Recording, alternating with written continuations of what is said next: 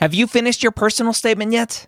Now's the perfect time to get it professionally reviewed by a medical school HQ expert advisor. We have former directors of admissions, admissions officers, and the like on our small team of amazing people. They have the inside knowledge from reading thousands and thousands and thousands, tens, if not 100,000 personal statements, going through the process and setting up the process for their whole committee. They know exactly what medical schools look for and the common red flags that can get your entire application thrown out.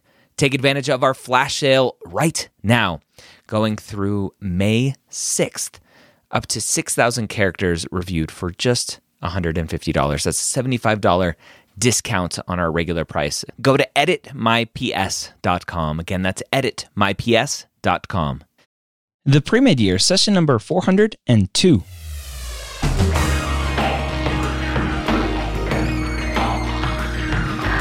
Hello, and welcome to the Pre-Med Years, where we believe that collaboration, not competition, is key to your success. I'm your host, Dr. Ryan Gray, and in this podcast, we share with you stories, encouragement, and information that you need to know to help guide you on your path to becoming a physician. Welcome to the Pre-Med Years. Thank you so much for joining me today. I hope you're having a great week. I hope you're having a great month, the month of August, potentially getting ready to go back to school, whether that's actually in person or just sitting at home still. I hope you're all safe, happy, and healthy. Now, last week, we got a lot of great feedback from our great guest, Dr. Tade Ayeni. This week, we have another amazing guest, a medical student who wrote to me and wanted to talk about her journey to medical school with chronic health issues. It actually developed or discovered another chronic health issue actually during medical school, during one of her exams where they were testing some stuff. And she was like, oh, wait a minute, that's not normal. We dive into her story and a lot more. We talk to Vicky today, a Canadian medical student, about her journey to medical school. Vicky, welcome to the Pre-Med Years. Thanks for joining me. Thanks for having me. When did you know that you wanted to be a physician? Oh, that's a hard question. But I had always wanted to be a physician. I was plagued by insecurity and didn't really think I could do it. It's really competitive here in Canada, so it was hard to convince myself that I could. But it would have to be that like really solidified the idea that I was going to go to medicine would be like in the end of 2015, beginning of 2016. And what happened then? So I was diagnosed with an autoimmune chronic pain condition, originally diagnosed as fibromyalgia by a doctor who was really rude in my appointment where he diagnosed me. I was 25 at the time. And I was planning on going to medicine. I was studying for the MCAT, and he told me that in that appointment, that I should marry rich if I wanted to improve my chronic pain. And because wealth improves health outcomes? I don't know. I really can't get there. I've tried. Like, I think he was trying to be funny, maybe, but it didn't. It was not the right time. Yeah. Was not funny. Yeah. Misogyny mostly isn't funny. It's very true. And honestly, like he just said a whole bunch of like awful things. He said he didn't know any doctors or any lawyers who had fibromyalgia, which is just not true. Like there are lots of them out there. But it was really devastating to me. In that time, I was already suffering through pain. And then this appointment from this doctor that was supposed to help me really just devastated me. And I decided that I needed to put my MCAT books away for a while. So I really decided at that point that I wanted to quit and not pursue medicine. I looked into law school. I looked into pharmacy. I was just looking into everything else that someone hadn't told me I couldn't do. Yeah. And my sister said something that really stuck with me. She said, like, Vicky, no one told you that you couldn't be a doctor, but no one told you that you could be a doctor either. So she just like really framed it like it was my choice, what I wanted to do. Yep. And I got sicker before I got better. And that was also really hard because I wasn't sure that I was even going to make it through the winter semester in 2016. but I rallied and I managed to make it through. And that really solidified the fact that I wanted to be a good doctor for a patient who was in my position. And it seems sort of small, but like I just always told myself, like if I could help one patient and treat them with dignity and like not even save their life, but just when a patient's faced with an impossible circumstance to just really be there with them and make a difference for them in that moment, then like this whole journey would be worth it. And so like, I think that's really what made my decision for me is just like, I could be better than the doctor I saw.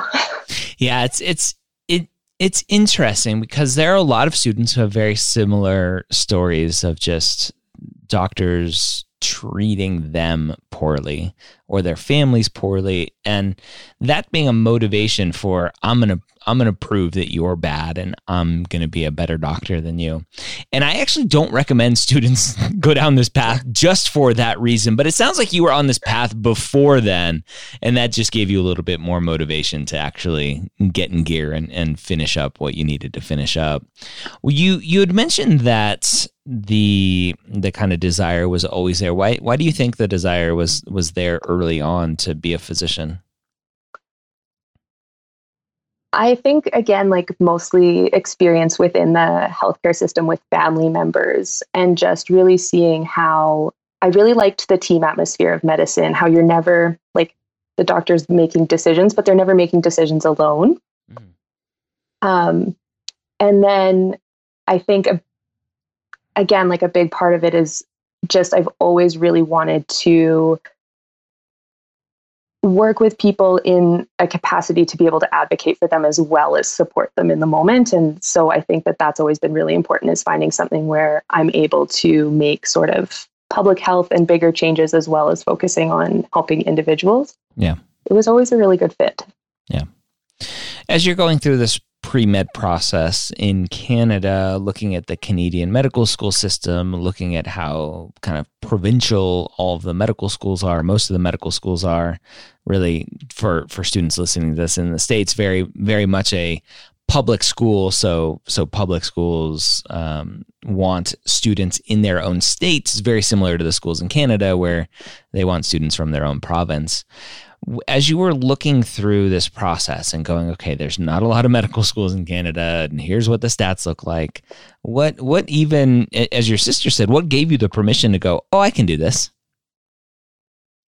Oh, nothing. I told myself that I would just keep going until someone told me that I couldn't or kicked me out. Yeah. And I'm halfway through med school now, so no one's told me that yet. But it was really just like,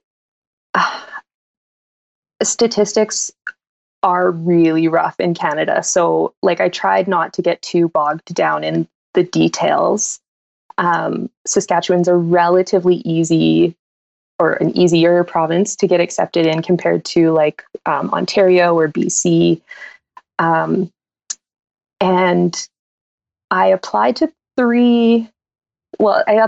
medical schools, but I messed up my application for one, which is always devastating. But anyways, and I think that I just decided that I was going to try. And the worst that happened was they were going to say no, and I could consider applying to the States because there's way more options there. Mm-hmm. Or I could try again in Canada, just continuing to work on my application. Time wasn't something that I was super worried about, especially given all of my health concerns. Like I always looked at time as just being more time to sort of get my life together before starting medicine. I don't know if that answered your question. Yeah. What was the hardest thing about being a pre-med student?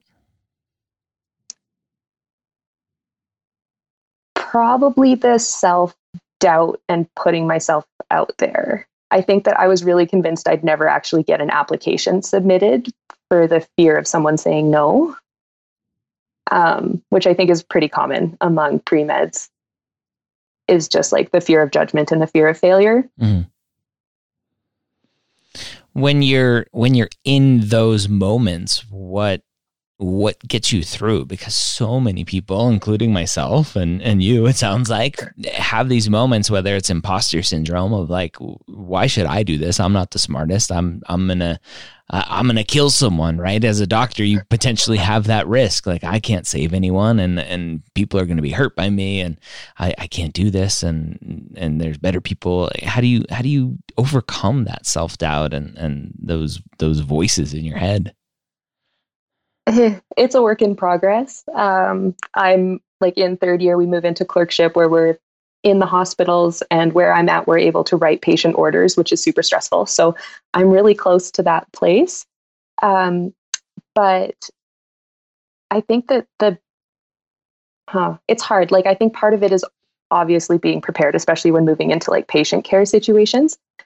But a lot of it is just reminding myself that it's anxiety and it is imposter syndrome. It's all of these things that are really common sort of tricks that your brain plays on you. And it's good to remind yourself of that. I really like the fake it till you make it thing. That's how I face OSCEs, which are our practical exams, because they're always terrifying. And you read the prompt and you're like, I have no idea what I'm going to do when I walk into that room. Yeah. And then you just do it. And you're like, oh, it wasn't that bad. Yeah. And I really like, you really get better at things. And so I think just keeping that perspective always is looking back and thinking, oh, I thought that I couldn't write the MCAT, or I thought I couldn't do an MMI or multiple mini interview style interview for med school. And now like that's all OSCEs are just these rooms that you walk into, and it's way more natural. So yeah. It's definitely a work in progress. It's funny that how you mentioned, right, standing out there at the OSCE, like reading the scenario going, I can't do this. It's the same conversation that I have with students when they're preparing for their interviews, whether it's an MMI or a traditional interview. And I say the goal of doing mock interview prep, right, to practice an interview isn't to prove that you can answer every question. Or in the case of the OSCE, it's not to prove that you know how to take a proper history and physical for every diagnosis that's going to come through the door. The goal is to prove to yourself that you can handle anything that comes through your door, not every, but any, and just knowing that you have enough knowledge to work through it and not necessarily be 100% right, but work through it to a certain extent to get through it. Yes. I think the process of it is way more important than actually knowing all those teeny tiny details that you get bogged down with really easily. Yes. And when you go through that process, like 3 steps down the line, you're like, oh crap, I forgot a step. And that's fine. You remembered it just now. Exactly. Oh, that's how they teach us. They're like, if you have a process, then when you forget things, you'll remember you forgot them. And I'm like, that makes sense, but it also doesn't. It makes sense, but it also doesn't. That's med school. Yes. Right there for you in one. That's going to be a shirt. It makes sense, but it doesn't. That's awesome. We have lots of friends from up north listening who want to go to school in Canada, who want to stay in Canada. You made it. You stayed in Canada. What's the biggest piece of advice you have for students who want to go to a Canadian school, to get into a Canadian school? Ooh, it's hard. Definitely know the province that you're living in terms of what that medical school expects. I think as Canadians, we get a ton of advice from American students, and things are just so different here. Even just province to province, like UBC's medical application or medical school application is totally different compared to the University of Saskatchewan, where there's sort of, I would say UBC is more similar to the States, where you need like activity descriptions and you need a written essay and things like that. Whereas the University of Saskatchewan is way more numbers based. You need sort of GPA, MCAT scores, things like that.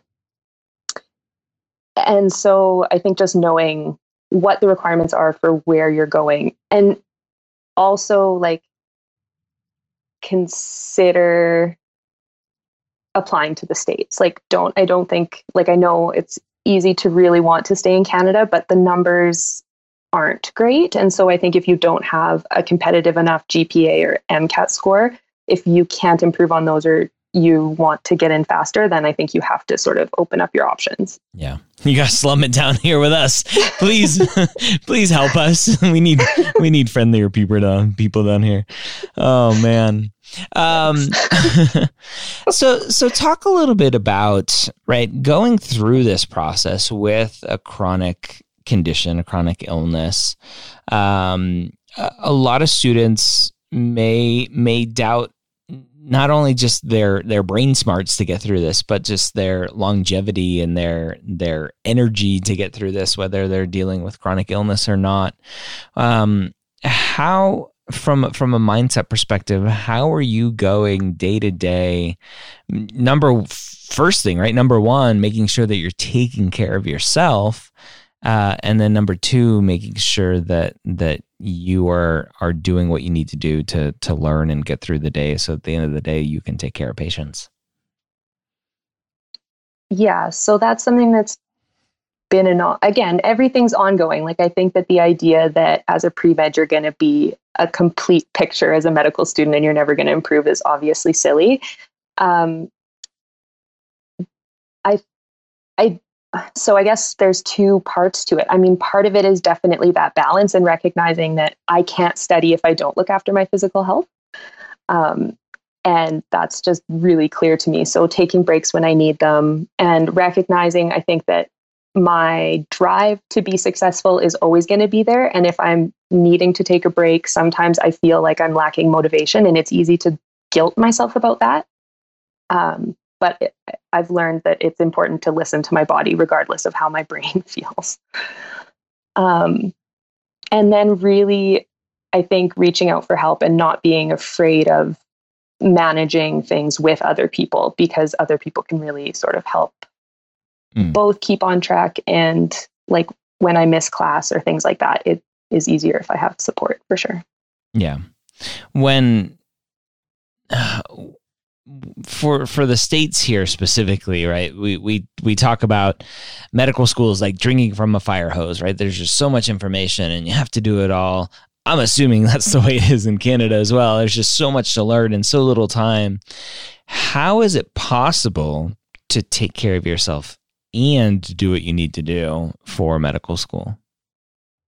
So when I was diagnosed with another chronic condition, I think that the biggest thing is that you don't have time to think about things. So you don't have time to, like, you don't have time to suddenly stop and realize, oh, I should be looking after myself. So it's really like about being proactive, I think. I study when I'm feeling well enough to study.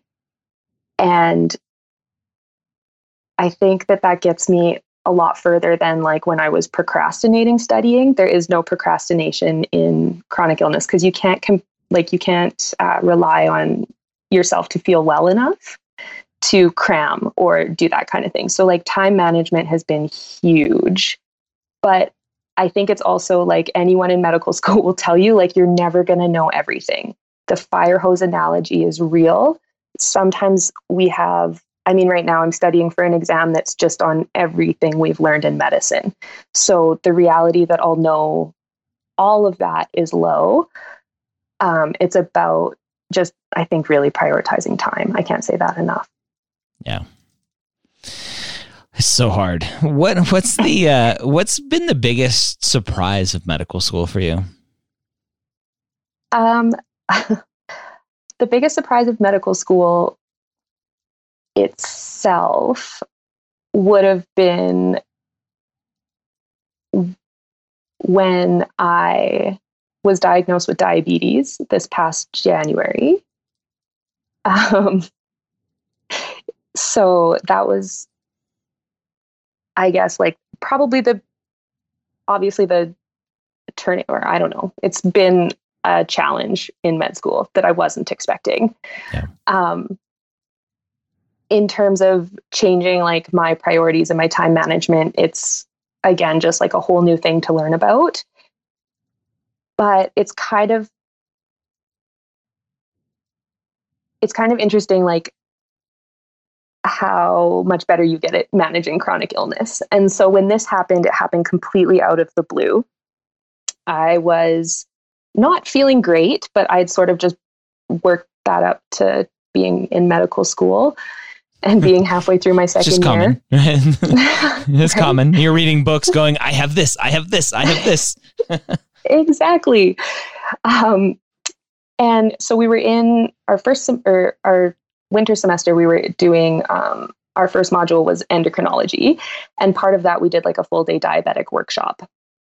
And so we talked about like insulin dosing, we talked about a bunch of different things, but the one thing that we did partway through the day was we all got to check our blood sugars using the little glucometer and see how that worked, which should be super fun as a group of healthy medical students. But my sugars came up at over 300 American numbers. That's a big one.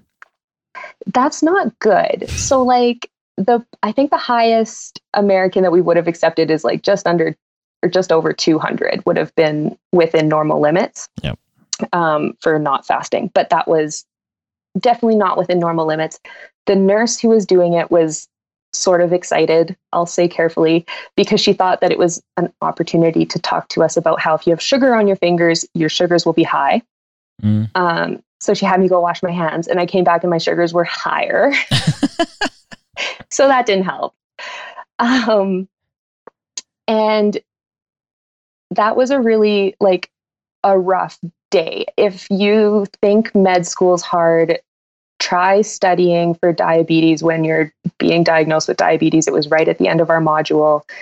And my whole life was consumed with this new thing that wasn't even diagnosed yet. The nurse just told me like, go see your doctor as soon as possible and left it at that. Not reassuring. And honestly, in that moment, I decided that my health had to come before medical school. And so I made my doctor's appointment. It was going to be during class. I didn't care. And I spoke with the Office of Student Affairs, which is just like the support for students within the university, like that weekend right away, to sort of start getting things rolling for the support that I might need. And if I needed a med withdrawal, which I didn't. Yeah, that's good. Not needing a med withdrawal is good. I mean, plenty of people take them and they come back and they do just fine, but it's always nice to get through the process. I think that's another common misconception is that people don't take time off once they start medicine. My best friend just had a baby, so she's taking a year off, which is super exciting. And I have like 3 other friends who have taken time off for a variety of reasons. Yeah. Yeah, it definitely is much more common than people want to make it out to be or assume it isn't. So it's definitely, it's interesting. I think the biggest thing to understand for a lot of students just from a medical school perspective is once you're in, they want to keep you there. And whether you fail a test and you got to work through that or you need to take a break because you're having a baby or you have a health issue, whatever, the far, far, far majority of schools are going to be ones that are going to be like, yep, we'll see you next year. No problem. Exactly. And I think where students run into trouble is when they aren't communicating as much as they need to be getting the support that they need. Yeah, good point. Whenever I talk to pre-meds anytime or high school students, it's like the help is there if you know to ask for it and if you're able to ask for it. And like I know people who have had to take years off because they just sort of everything snowballs and it's too late to get as much help as you need. Whereas if you sort of got the help earlier, I think it's more proactive and you just end up in a better place. Yeah. Definitely. What is your goal now being a medical student and patient? What is your goal moving forward to kind of enlighten the medical world on the patient side of things as well? Do you have any aspirations there?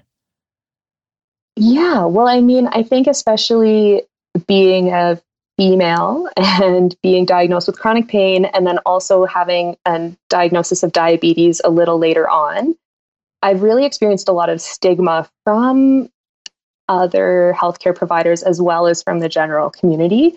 But even when I was diagnosed with diabetes this year, it's amazing to hear sort of the misconceptions that are out there, the stereotypes, even within the medical community. Mm. And I think that if we can aim, like my goal is to obviously provide excellent patient care, but I also really want to work with people and work with educational systems to help it make it easier for students with diverse perspectives to be successful in medicine, because it's totally possible, but it is harder. So there's sort of some things that need to be figured out for people. Yeah. What's one piece of advice do you think you wish you would have gotten earlier? I think just having more confidence that despite all of the things that go wrong along the way, they'll make you a better doctor. So to just take them in stride as much as possible. Obviously, it's not always possible. Yeah. Yeah. It definitely is it's something that's important to keep doing. For the students listening to this here in the States, what's potentially something that you want them to know about Canadian healthcare and everything you guys are doing up there?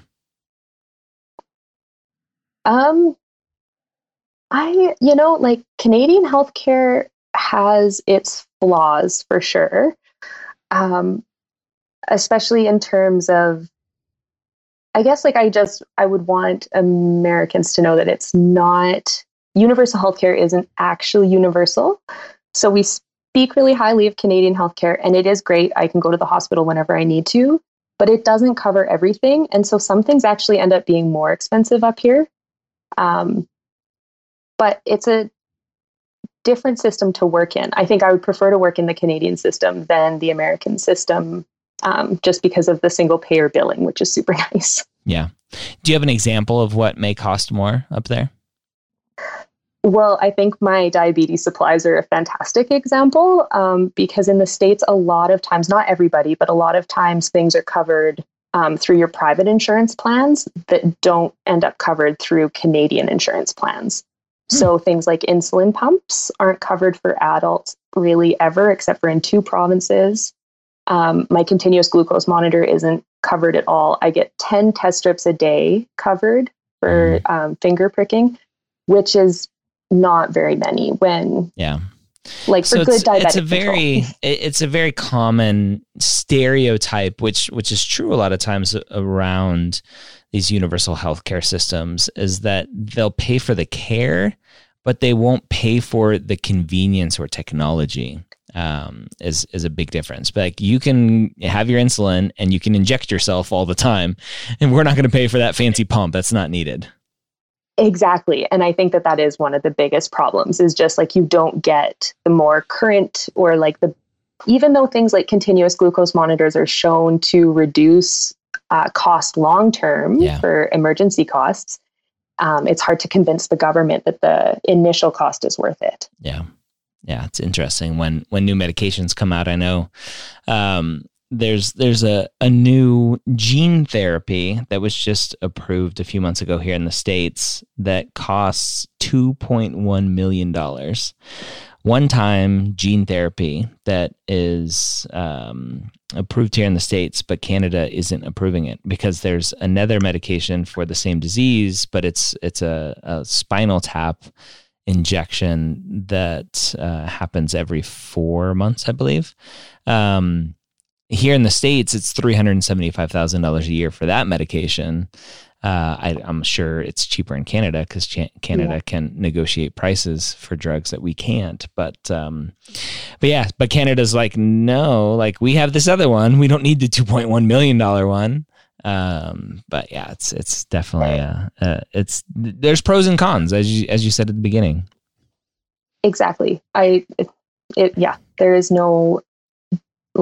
no perfect way, but the drug coverage in Canada, something that we're fighting for as medical students through the Federation of Medical Students of Canada, is universal health coverage, so that we can sort of stop those decision trees from happening. I know, in order to get a more expensive drug covered, physicians have to go through the worse options first, which can be really problematic, especially at the type 2 diabetes treatment in Canada drives me crazy, because we give people a drug first that essentially just wears out their pancreas faster before we're willing to go to the better drugs. And that's because of how the funding structure is. Yeah, that's not too uncommon here in the States too. That's fair.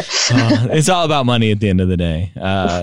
Here it's the drug companies and insurance companies trying to make the most money. And in Canada, and that's where, like, philosophically, like, I'm okay with Canada restricting some things because they're trying to save money to be able to pay for everyone, whereas the insurance companies are trying to save money to pay their shareholders. It's a little different. Totally. Insulin prices are insane in the States. I cannot understand them. Like, when people are buying things out of pocket, it's not that expensive. It's when insurance companies are involved that you're looking at thousands of dollars. Yeah. Insulin's never affordable in the States. But I live in Colorado, where we have an amazing governor, and he capped insulin at $100 a month out of pocket last year, I think. So we'll see. Lots of changes on the forefront for the U.S. healthcare system. But I'm glad you came on and shared your story and shared your resilience and getting through this process and getting into a Canadian school. Is there anything else we need to touch on before we go? I just want to say again, like, that I really want more patients to become doctors. So that's where I want to end it. Yeah. That's because it's so needed. Yeah, it's definitely needed. At the end of the day, the word that comes to mind for me is empathy, right? And physicians who aren't patients, who have never been patients, who don't have family members who are patients, it's much harder for them to empathize with what their patients are going through. Definitely, especially in the earlier years, I think, when things are like that fire hose is coming at you. All right, there you have it. Again, Vicky sharing her story of triumph in getting into medical school and then getting through medical school as well. Obviously, still a medical student now, but she's getting through what she's getting through, and seems like she's having fun doing it. So hopefully some words of encouragement for those of you out there suffering with your own illnesses, with your own issues, that there is hope for you on this journey. I hope you have a great week. We'll see you next time here on the Pre-Med Years.